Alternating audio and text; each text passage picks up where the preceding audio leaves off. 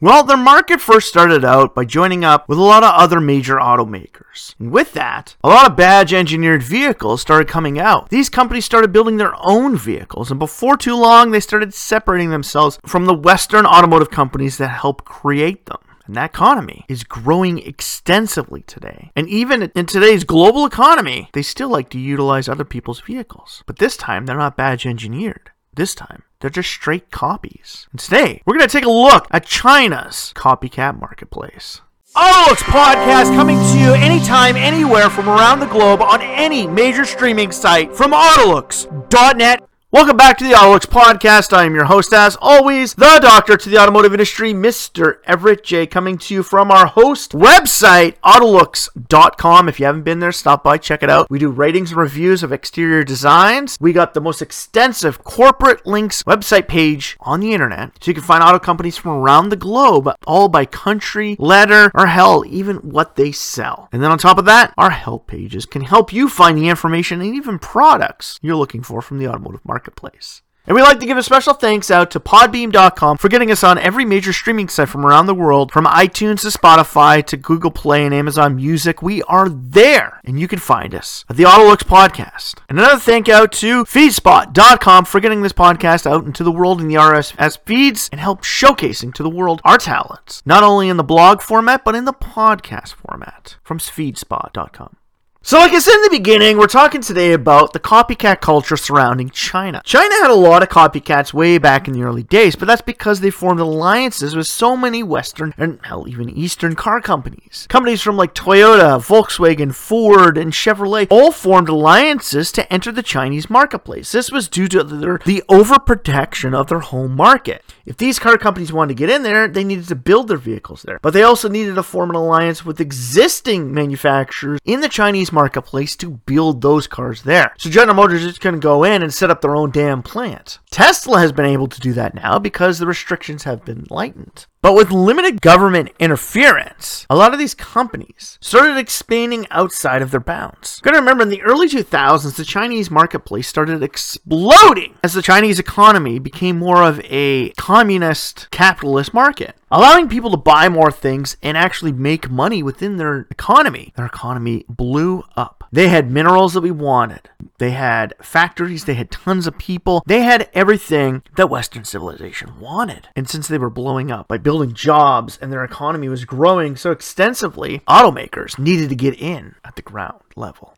General Motors, Volkswagen, Jeep, a lot of these companies had already existed there. Hell, AMC was one of the first American car companies to enter the Chinese marketplace, forming an alliance with Beijing Auto Works and their Beijing Auto Works Jeep brand. They built the Cherokee platform for BAW for a long time. Hell, all the way up until we started even rating vehicles, the BAW Cherokee still existed. Similar to that of the Jeep world. If you ever listen to that podcast, you could find out how many countries around the globe have car companies that build Jeep like vehicles thanks to originally building Jeeps for their marketplace. China is similar to that. And the Chinese marketplace has become like that. But due to the government interference, their homegrown auto companies were able to get away with so much more. And copycat culture started taking off. Back in 2012, our end of the year, we first started issuing our Copycat Award. And with that, we started showcasing to you cars that look the same as others. How do we been doing this for a long time? Hell, I've been talking about copycat culture since, well, the 90s. When the Ram, its second generation, came out in 1993, and then all of a sudden the Ford F-250, their Super Duty models come out. It was a copycat. We know it's a blatant copycat of that Dodge Ram. Dodge went after them, but unfortunately, they were too different. But over in China, it's another thing.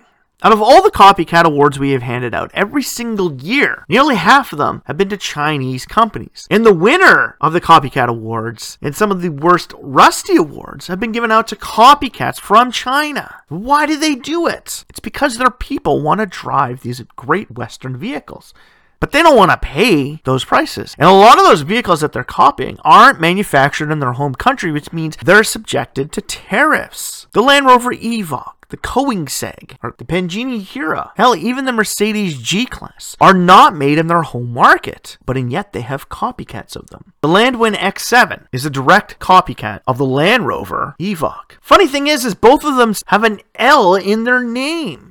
Landwind, Land Rover. So even in the naming convention, you can get caught up in it. And some of these companies decide to choose even weirder vehicles. A few years back, we had Yogomo, a company that has like pretty much disappeared from the marketplace with 3308, which looked like a Kia Picanto. Like seriously, if you're gonna copy something, do something similar. We do get some of these vehicles and why they look very similar to other vehicles. Hell, Haima had a deal to build vehicles for Hyundai, and in a sense, a lot of their original vehicles were Hyundai's. Bid built stuff for Toyota has Toyota and Lexus variations. Hell, had a deal with Mazda, so they have Mazda vehicles as well. Chang had a deal with Mazda. And their original Alsvin looks like the Mazda 3. Even their Alsvin V5, the second generation, Mazda 3. Chery Tiggo, RAV4. Yema T70, Volkswagen Touareg. Zotye. So many of Zotye's vehicles have been direct copycats of somebody else's. Hell, when the, the company Kawei came out, their K1 was an F-150 and their W1 was a Kia Sportage.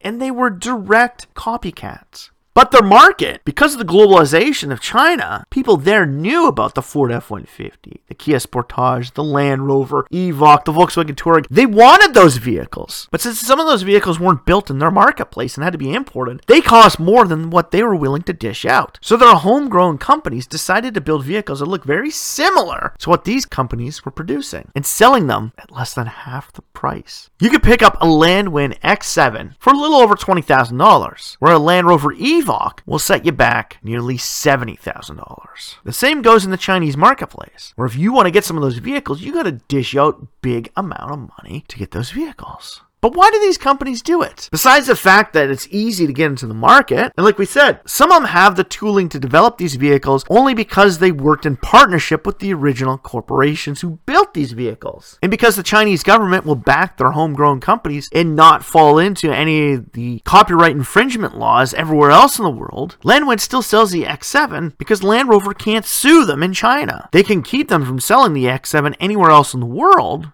or nearly anywhere else in the world. So on the Chinese marketplace, they can have it. Outside of China, they can't. But when they have over a billion people in that marketplace, it's hard to say, oh, we just won't sell there because that's a lot of money you're giving up. Cost is one of the big things that comes from a lot of these Chinese copycats. People in their market want those vehicles but can't afford them. So a lot of these new startup companies will build a name for themselves by copying somebody else's vehicle. You gotta think about it. If you copy somebody, people remember you. Remember the band The Verve? Well, their song Bittersweet Symphony. They just started making money off of it in 2022 because the background music is so similar to that of the Rolling Stones. The Rolling Stones had a lawsuit against them, which means every time that song was played, the Rolling Stones got money. In 2022, that that finally changed. Why? Because nobody's using the song anymore, so, well, Rolling Stones doesn't want their money. But everybody remembers that band. How many of you listening right now know who Landwind is because of that X7? How many of you know Zotye? Not because of their wannabe entry into the North American marketplace, but because most of their vehicles look like Volkswagen Touaregs or Porsche Macans. How about Beijing Auto, BAIC? They have one of the only competitors to a Jeep Wrangler in their market, the BJ30. But then you get the BJ80, which is a Mercedes G Class, and the BJ90, which is the standard GLS. It's funny how every year there's more and more vehicles in those marketplaces that look like vehicles from elsewhere. Hell, even some of the bigger companies there. Chang's still doing it, Bid's still doing it, GAC is still doing it, NIO and Chery. Just this year for new products for 2023 were caught copying other people's products. The NIO ES8 has a lot of Lincoln inspiration in the rear end. The Chery Tiggo 9, Lincoln Aviator side profile. And it's kind of funny that NIO would copy somebody, considering the fact that Hengchi, their 5, is essentially the NIO ES6 or ES7 copycats. They're copying a company who's already copying. Hell, everybody in the world knows about the company Ora because of their ballet cat. It looks just like a Volkswagen Beetle. And then they had the Punk Cat last year, which looks just like a Beetle. It's a four-door version of the Volkswagen Beetle. A couple years ago, Hunkt came out and created the Cantus. Looks exactly like a Range Rover for less than half the price. Chinese companies know they can get their name out there a lot easier if they get caught up in a copycat infringement. Their whole market won't enforce the copycat laws because they stand behind their own country. And considering the fact that a lot of these little companies don't want to move outside of the Chinese marketplace, they don't have to worry. They could sell their vehicles. But now you're getting little companies like Minnan who are building these tiny little micro cars. Essentially, a brand new K market, similar to that of the K cars in Japan, is being created in China. But they're all built off of these small little electric vehicles that go no more than 50 miles an hour. They're slow. They're built for inner city driving, but a lot of them utilize the designs of other vehicles. Why is that? Well, they're cheap and easy vehicles to build and cheap vehicles to sell. But if you don't want to put in all that research and development to make your own designs, what are you going to do? Go on the internet. You could find 3D design architecture to help you lay out your own, you know, 3D printed version of a Volkswagen Beetle. Utilizing that CAD file, you can create the design of a new vehicle. Minan took a Mini Cooper design and essentially shrunk it down by utilizing something that's already been created. You don't have to put in the research and development time. You don't have to spend all of that money trying to build these vehicles. You could just build them right then and there. Download some images, do full scale. Gotta think about it. Gran Turismo does that. Forza manages to get so many more cars onto it and quicker because they just get the CAD files from the main automotive corporation. But with the backing of Microsoft behind them, like all of Microsoft, they can do it. Polyphony behind the Gran Turismo franchise has to go out and redraw all of these vehicles in the 3D world, which means they got to use images of these vehicles. Takes a while, but it gets the job done. A lot of these Chinese car companies are doing it. And by having these vehicles that look similar to other vehicles, people will buy them. How do we know that? In North America, how many people go out and want to personalize their golf carts and they make it look like a Hummer, a Mustang, or hell, even an Escalade, a little electric? It's your golf cart, for God's sakes. These little electric car companies that are starting like Minan are that. They're tiny little city going electric vehicles.